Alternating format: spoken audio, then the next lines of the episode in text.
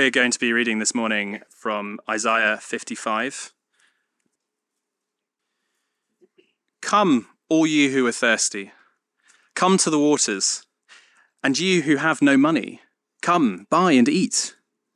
Come, buy wine and milk without money and without cost. Why spend money on what is not bread, and your labour on what does not satisfy? Listen to me, and eat what is good, and you will delight in the richest of fare. Give ear and come to me. Listen that you may live. I will make an everlasting covenant with you, my faithful love promised to David. See, I have made him a witness to the peoples, a ruler and commander of the peoples. Surely you will summon nations you know not, and nations you do not know will come running to you, because of the Lord your God, the Holy One of Israel, for he has endowed you with splendor. Seek the Lord while he may be found. Call on him while he is near. Let the wicked forsake their ways, and the unrighteous their thoughts. Let them turn to the Lord, and he will have mercy on them, and to our God, for he will freely pardon. For my thoughts are not your thoughts, neither are your ways my ways, declares the Lord. As the heavens are higher than the earth, so are my ways higher than your ways, and my thoughts than your thoughts. As the rain and the snow come down from heaven, and do not return to it without watering the earth and making it bud and flourish, so that it yields seed for the sower and bread for the eater, so is my word that goes out from my mouth. It will not return to me empty, but will accomplish what I desire and achieve the purpose for which I sent it. You will go out in joy and be led forth in peace. The mountains and hills will burst into song before you, and all the trees of the field will clap their hands. Instead of the thorn bush will grow the juniper, and instead of briars, the myrtle will grow. This will be for the Lord's renown, for an everlasting sign that will endure forever. And our second reading is from John chapter 1. In the beginning was the Word, and the Word was with God, and the Word was God. He was with God in the beginning. Through him all things were made. Without him, nothing was made that has been made. In him was life, and that life was the light of all mankind. The light shines in the darkness, and the darkness has not overcome it. There was a man sent from God whose name was John. He came as a witness to testify concerning that light, so that through him all might believe. He himself was not the light. He came only as a witness to the light. The true light that gives light to everyone was coming into the world. He was in the world, and though the world was made through him, the world did not recognize him. He came to that which was his own, but his own did not receive him. Yet to all who did receive him, to those who believed in his name, he gave the right to become children of God. Children born not of natural descent, nor of human decision or a husband's will, but born of God. The Word became flesh and made his dwelling among us. We have seen his glory, the glory of the one and only Son, who came from the Father, full of grace and truth. This is the word of the Lord. Thanks be to God.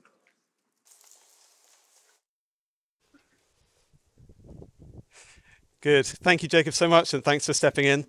And welcome once again. It's really, really good to see you. A special welcome if it's your first time, if you're visiting, just passing through. Really glad to be together. I know that there are 1,000 things that can keep us from coming on a Sunday morning, so well done for making it. Let's pray. Our Father, thank you for your word, thank you for the scriptures, and thank you for the gift of preaching. Please would you teach us more now of what to expect What is your plan for preaching? In Jesus' name, amen. I Am Your Father. Name the film. Thank you so much. I was so shocked that a few days ago someone didn't know. Someone in this church family, I won't name them, didn't know that that was from Star Wars. Go and watch it tonight if you haven't seen them. Surely the most iconic films of all time, arguably, maybe one of the most iconic lines from a film of all time. And I think it's so iconic, partly because it's the twist of all twists, isn't it? It reveals the most unexpected and complicated father-son relationship. But it's a hugely powerful theme to explore. The relationship with a father. It's a very personal and sensitive area, actually. I think the most moving example I've seen in recent years of this is the Elton John biopic, Rocket Man, if anyone else has seen that. The musical film that it says it's based on a true fantasy. It's good, isn't it? Well, the film shows the story of the very unhappy, lonely boy, Reggie, growing up in London suburbs in the 50s and 60s. And most poignant is his fear of his father. Elton told Rolling Stone magazine about the film. He said, "I was afraid of my father. I was walking on eggshells the whole time." Sadly, they only have physical contact when it was corporal punishment. And so as his life goes on and he ends up skyrocketing to extraordinary fame and career success, the shadow side is always there. The sorrow, the heartbreak, it's always present in the background. So much hurt and brokenness that leads to destruction. And he admits, he says in real life, that all that glamour and glitz in his life was, quote, a reaction against everything that he wasn't allowed to do. Now, here's the issue. The character of your father determines your experience of your father. Now, we've all had different fathers. I realize this is potentially very sensitive ground. We've all had different experiences. Some of us very happy. Some of us quite mixed, perhaps. Some of us very painful. And yet, this principle is true of our Heavenly Father. The character of our Father determines the experience we can have of our Father. Jesus said that if we've seen Jesus, we've seen the Father. Jesus shows us the beautiful character of our Father in heaven. It's only good all the time. And so his beautiful character means we can expect a wonderful experience of him. And here's the point, because you know we're preaching about preaching. We'll see today that there is a crucial connection between preaching and our relationship with our Heavenly Father. Because our Father preaches. Our Father is a preacher. Preaching ultimately comes from him. Now, before we drill into this, let me explain what we're doing. It is quite meta, isn't it? Like Connor said, preaching about preaching. Well, I'm quite excited about it. It certainly feels unusual. You'll know if you've been here before that normally we kind of work through a book of the Bible progressively, but occasionally we do stop and dig into a certain theme or topic that we think might be particularly valuable. And I felt that it would be vital to actually address preaching. It's clearly a top priority. For if you're regular here, you'll know that we value preaching highly. But why? Why do we value preaching highly? Is it just kind of personal preference? Is it just a matter of style or culture? You might be here today and you're not quite sure about the Christian faith. You're just sort of thinking about things, and you're so welcome, by the way, if that is you. Well, you might think that surely what we're really here for as a church family is the community. It looks pretty great. People seem to love each other, and they do, and that seems great. And I guess we just kind of put up with a 30 or 40-minute monologue. I mean, what's that about? When you stop and think about it, what actually is preaching? In everyday life, we often use the word in quite a negative way, don't we? Don't preach at me, we say. if someone's being a bit forceful or inconsiderate. What actually is it that Andy and I are doing? Well, when we stand up here in front of you, we're expecting you to sit and listen politely for however long, saying things, teaching things from the Bible. What are we actually doing? What's the difference between a preach and a lecture? What's the difference between a preach and a Bible study? What's the difference between a preach here and you talking to your neighbour on the street? Why listen to me now, when we could have saved a lot of time and effort and just tune into a podcast on the tube tomorrow? What actually is preaching? And what do you expect from preaching? Is it about motivation, geeing you up to live your best life now? Is it about information and knowledge, getting to know the Bible better? Could it somehow actually be connected to our very deepest selves and our relationship with our Heavenly Father? Yes. It turns out that there are very important questions related to preaching. And so here's what we're going to do. 3 weeks. Our God is three in one, Father, Son, and Spirit. So we're going to think about the relation of each person of the Trinity to preaching. Turns out that each person relates in a very important way. So today, the Father. The Father is preaching. And if you, on the back of your service sheet, there's an outline of where we're going. Those main headings, that's basically all we're going to say. Those 8 words is what we're going to think about today. God the Father preaches through humans for life. Let's break it down. God the Father preaches. If you've still got John 1 open, page 799, then we'll just look at that for a few minutes. We'll jump around a little bit if you'll bear with me. So John 1, verse 1, in the beginning was the Word. Okay. Any fans of pub quizzes here? Anyone? Yeah, oh, yeah, look at you. We need to get a team together. Right. I wonder how you'd answer if the question came up in a pub quiz, what was the first sermon in the Bible? Your teammates would look at you and, oh, you go to church. Come on, you should know. What would you say? Peter at Pentecost, perhaps? Is that the first Christian sermon? Jesus' Sermon on the Mount? Maybe you'd go Old Testament. Ooh. What about Moses, Mount Sinai? I'll tell you what, Genesis 1. Ah, God speaking, let there be light. Was that the first sermon? It was actually even earlier. In the beginning was the Word. John's clearly referencing Genesis, isn't he? If you've ever read Genesis chapter 1, those famous first words of the Bible, in the beginning God created the heavens and the earth. So there was a time when God created everything. Before that, God was still God. In the beginning, God. And that means God has always existed. God has always existed as Father, Son, and Spirit. And here in this verse, we learn, don't we, another title for the Son, the Word. The Word was with God, and the Word was God. That verse goes on. So he was one with the Father and somehow distinct from the Father. And then we get down to verse 14, don't we? And we read that this Word became flesh. The eternal Word, who's existed eternally with God the Father and God the Spirit, he took on flesh in Jesus Christ. You might know Jesus prayed an amazing prayer later in John's Gospel, which included these words.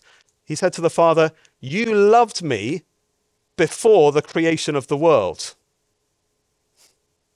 So before creation, what was God doing? Wasn't just twiddling his thumbs, getting a bit bored. No.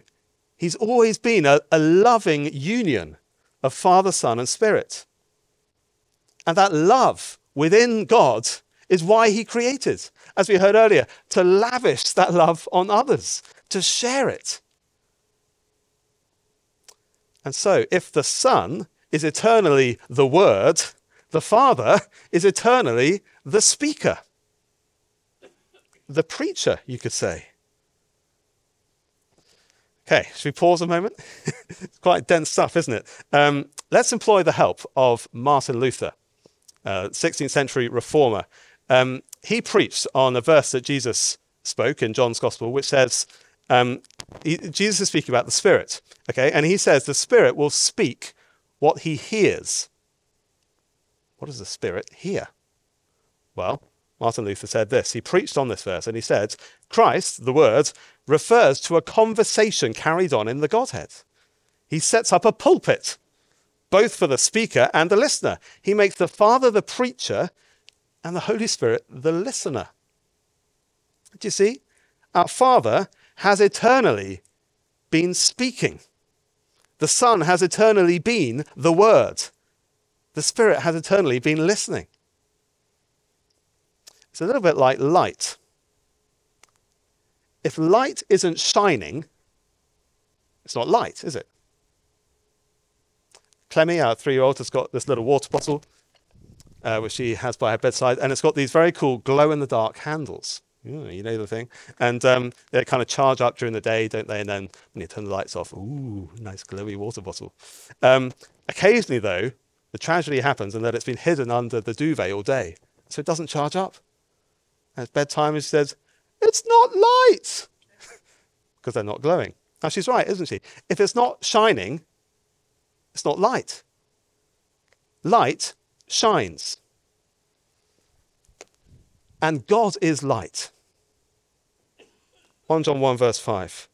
God is light. In him there's no darkness at all. So he's always shining. Light shines. And light in the Bible, it means revelation.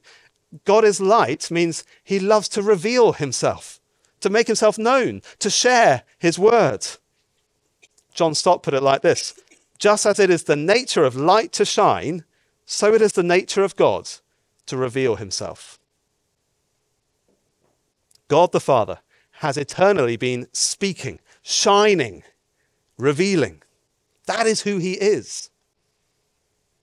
Do you see how this is good news, friends? If God is our Father, he's eternally a speaker, a giver of light, a revelation of the truth about himself.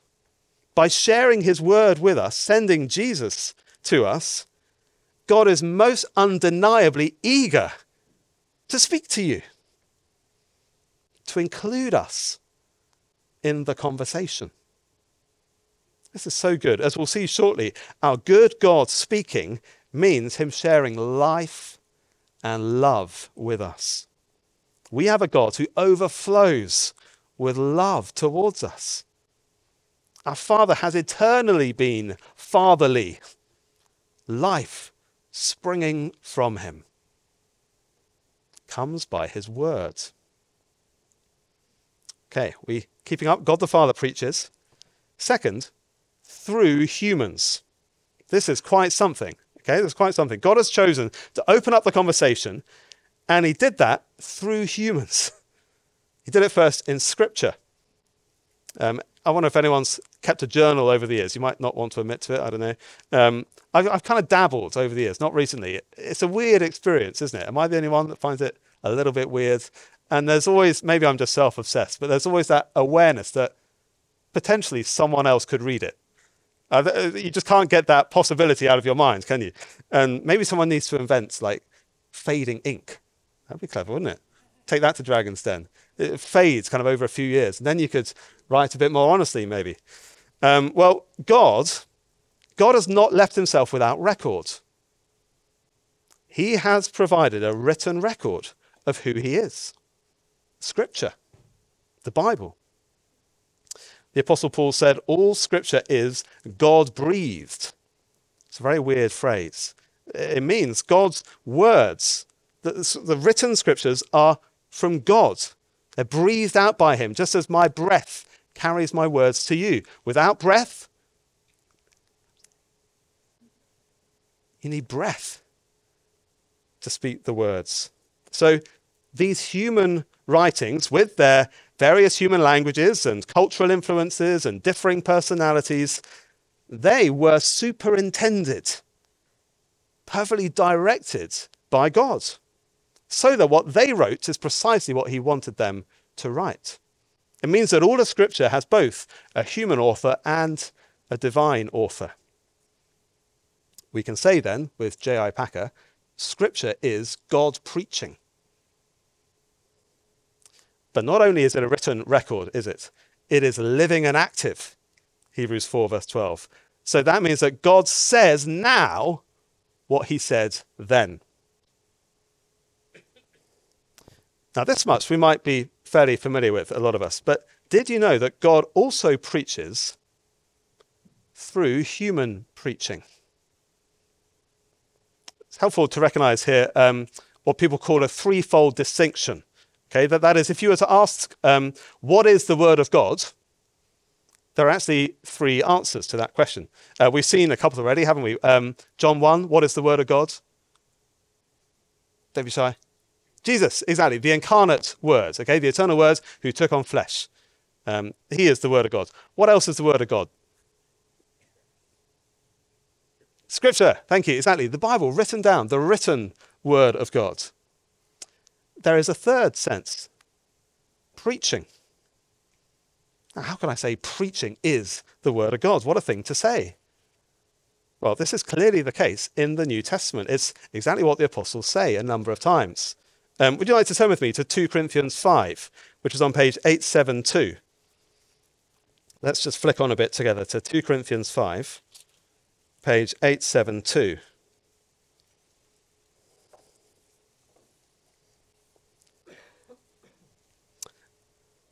Okay, so as the apostles went around proclaiming Jesus, look at how it's described. 2 Corinthians 5, verse 17. It's towards the end of the chapter. 2 Corinthians 5, verse 17. Therefore, if anyone is in Christ, the new creation has come. The old has gone, the new is here.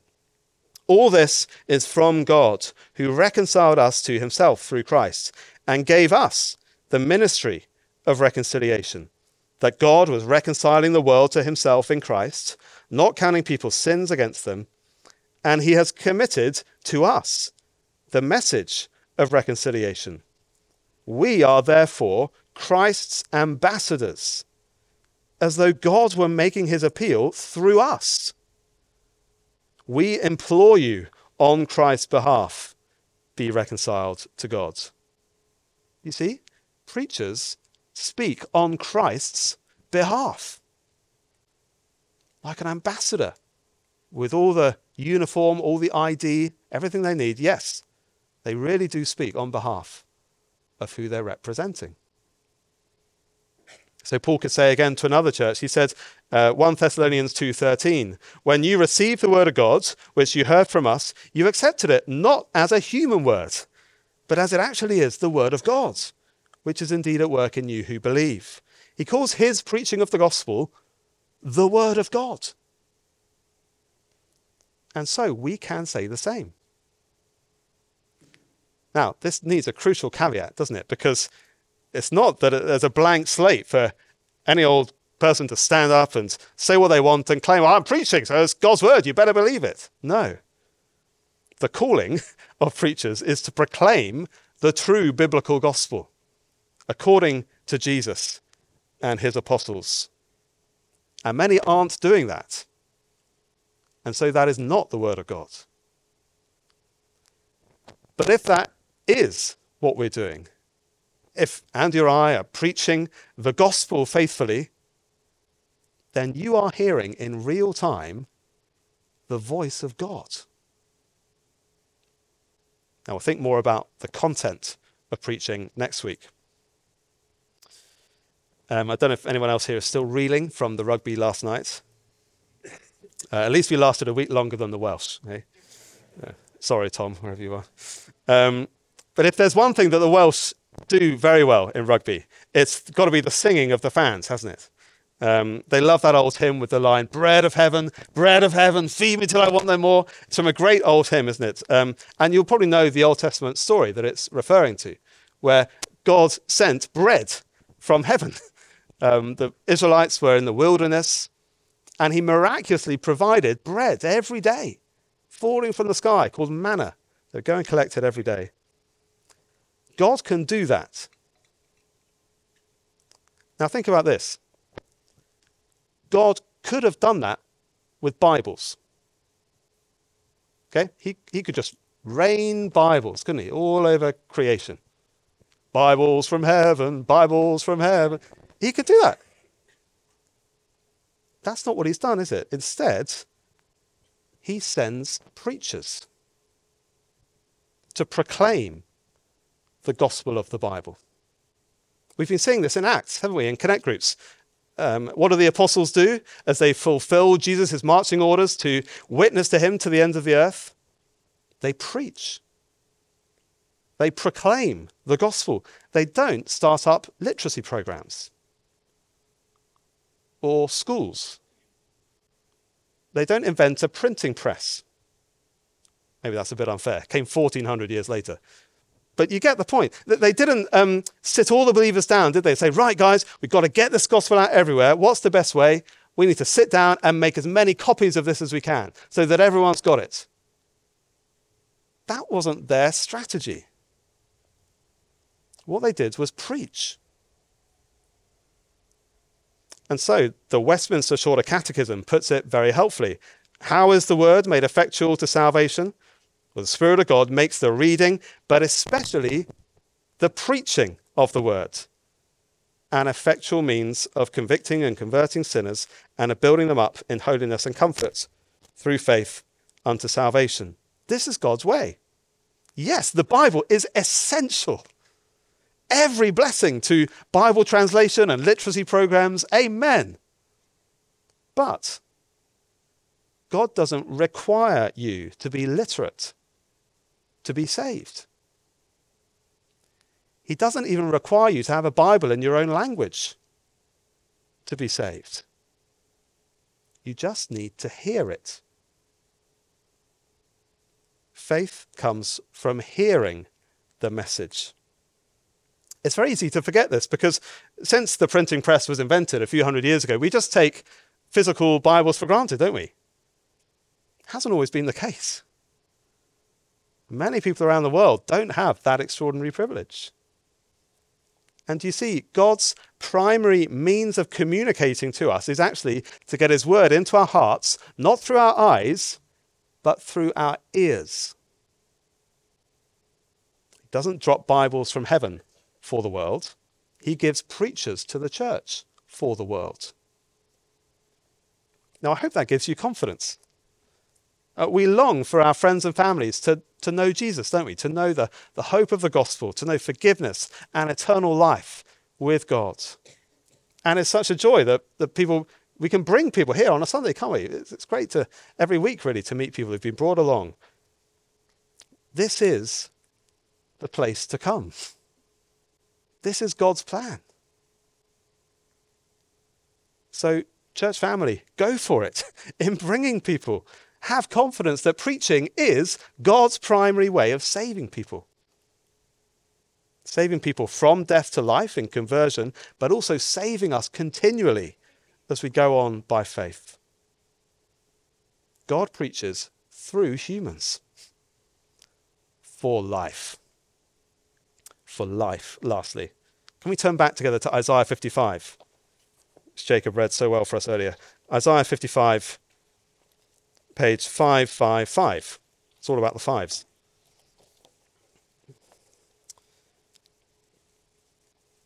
Isaiah 55.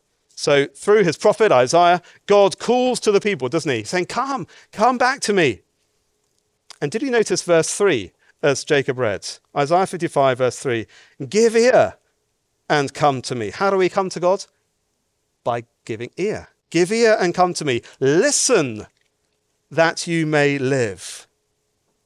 And he calls them to repent. Verse 6 to 7, he's saying, turn away from your sin, turn back to the Lord. And the promise is there, he will freely pardon. End of verse 7.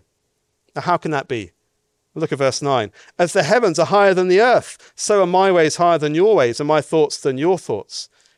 How can the immense gap between us in our sinfulness and the holy creator God, how can that be bridged? Verse 10 is the answer.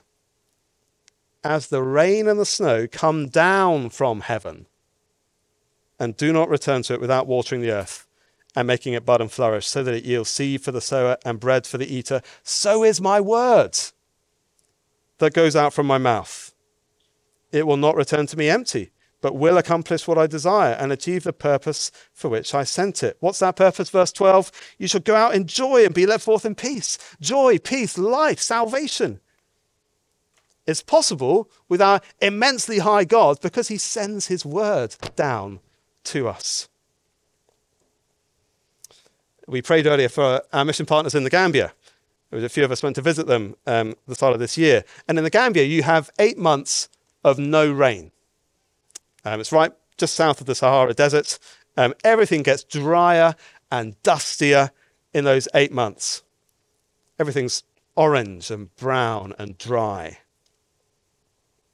And then one day, in June, July, the wind begins to pick up. There's something in the air. The atmosphere is changing. Clouds begin to roll in. And then it happens. It rains. And the rains keep falling for 4 months. Rain means life. Farmers have been planting their crops, trusting that the rain would come. And suddenly everything springs to life. In just a matter of hours, what was dusty and dry and orange-brown is now covered in green, verdant, aromatic life. That is Isaiah's picture of what God's word does. It brings life. That's why Jesus came. He said, I have come that you may have life. That's why we have scripture. Give me life according to your words, the psalmist prays. That's why we have preaching. As Moses finished his great sermon, he says, these are not just idle words for you. They are your life. Do you see? The incarnate word, the written word, the preached word is how God communicates life to us. As the preached word of God proclaims the written word of God about the incarnate word of God, we receive life. And so Peter could say, you have been born again. New life. Been born again through the living and enduring word of God. For all people are like grass, all their glory is like the flowers of the field. Grass withers and the flowers fall. But the word of the Lord endures forever. And this is the word that was preached to you. Have you been born again? If you haven't yet, put your trust in Jesus, in what he did for you in his death and resurrection. Now is the time. Give ear and come to me, God is saying. Listen that you may live. That is why God has brought the words of life to your ears. So, the Father preaches through humans for life. This has been an unusual sermon, hasn't it? Preaching about preaching. But we've seen such vital things, friends. Preaching is not just a stylistic choice. It's not just an honourable tradition. I believe this is maybe the big question for us at CCB. What do you expect from preaching? Preaching declares the word of God. It's not just about knowledge. It is about truly meeting with God. Is that what you come to church expecting? To hear the voice of God. We should have very high expectations of preaching. Not because of the caliber of the human preacher, but because so long as we're faithfully proclaiming the gospel, God himself is preaching. So come on a Sunday, ready to joyfully hear the mighty voice of your loving Father in heaven. And let me ask, what do you do to retain what he says? If I asked you on Thursday, what has God been saying to you lately? How would you answer? if you're sitting under preaching every week, God is speaking to you. So, remember where we began, the Father. The character of your Father shapes your experience of the Father. We don't come to our Heavenly Father like Elton John, trembling in fear and worry before his harsh Father. No, we can come with joyful expectation of the wonder and love of our Heavenly Father. Friends, that is what we experience through preaching.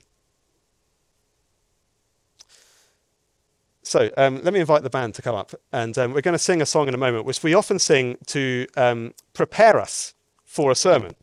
The chorus says, "Show us Christ." It's a prayer that God would reveal his glory through preaching. I'd love us to sing it, not so much for the sermon, which we just had, but I guess in a more general sense. As we come to preaching week by week, may this be our prayer. And I want to end with one last image. Jesus said about hearing his words in Mark chapter 4, he said, "Consider carefully what you hear. With the measure you use, it will be measured to you, and even more." It's an image from the food market. Imagine someone selling rice, they've got huge sacks of rice. They say, "How much do you want?" The measure you bring, that's what you get. So if you bring a tiny egg cup, that's what you get.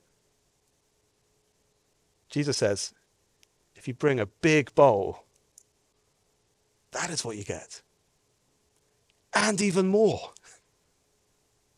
What a promise of grace, abundance. He's ready to give life abundantly through his word. So let's come with big bowls.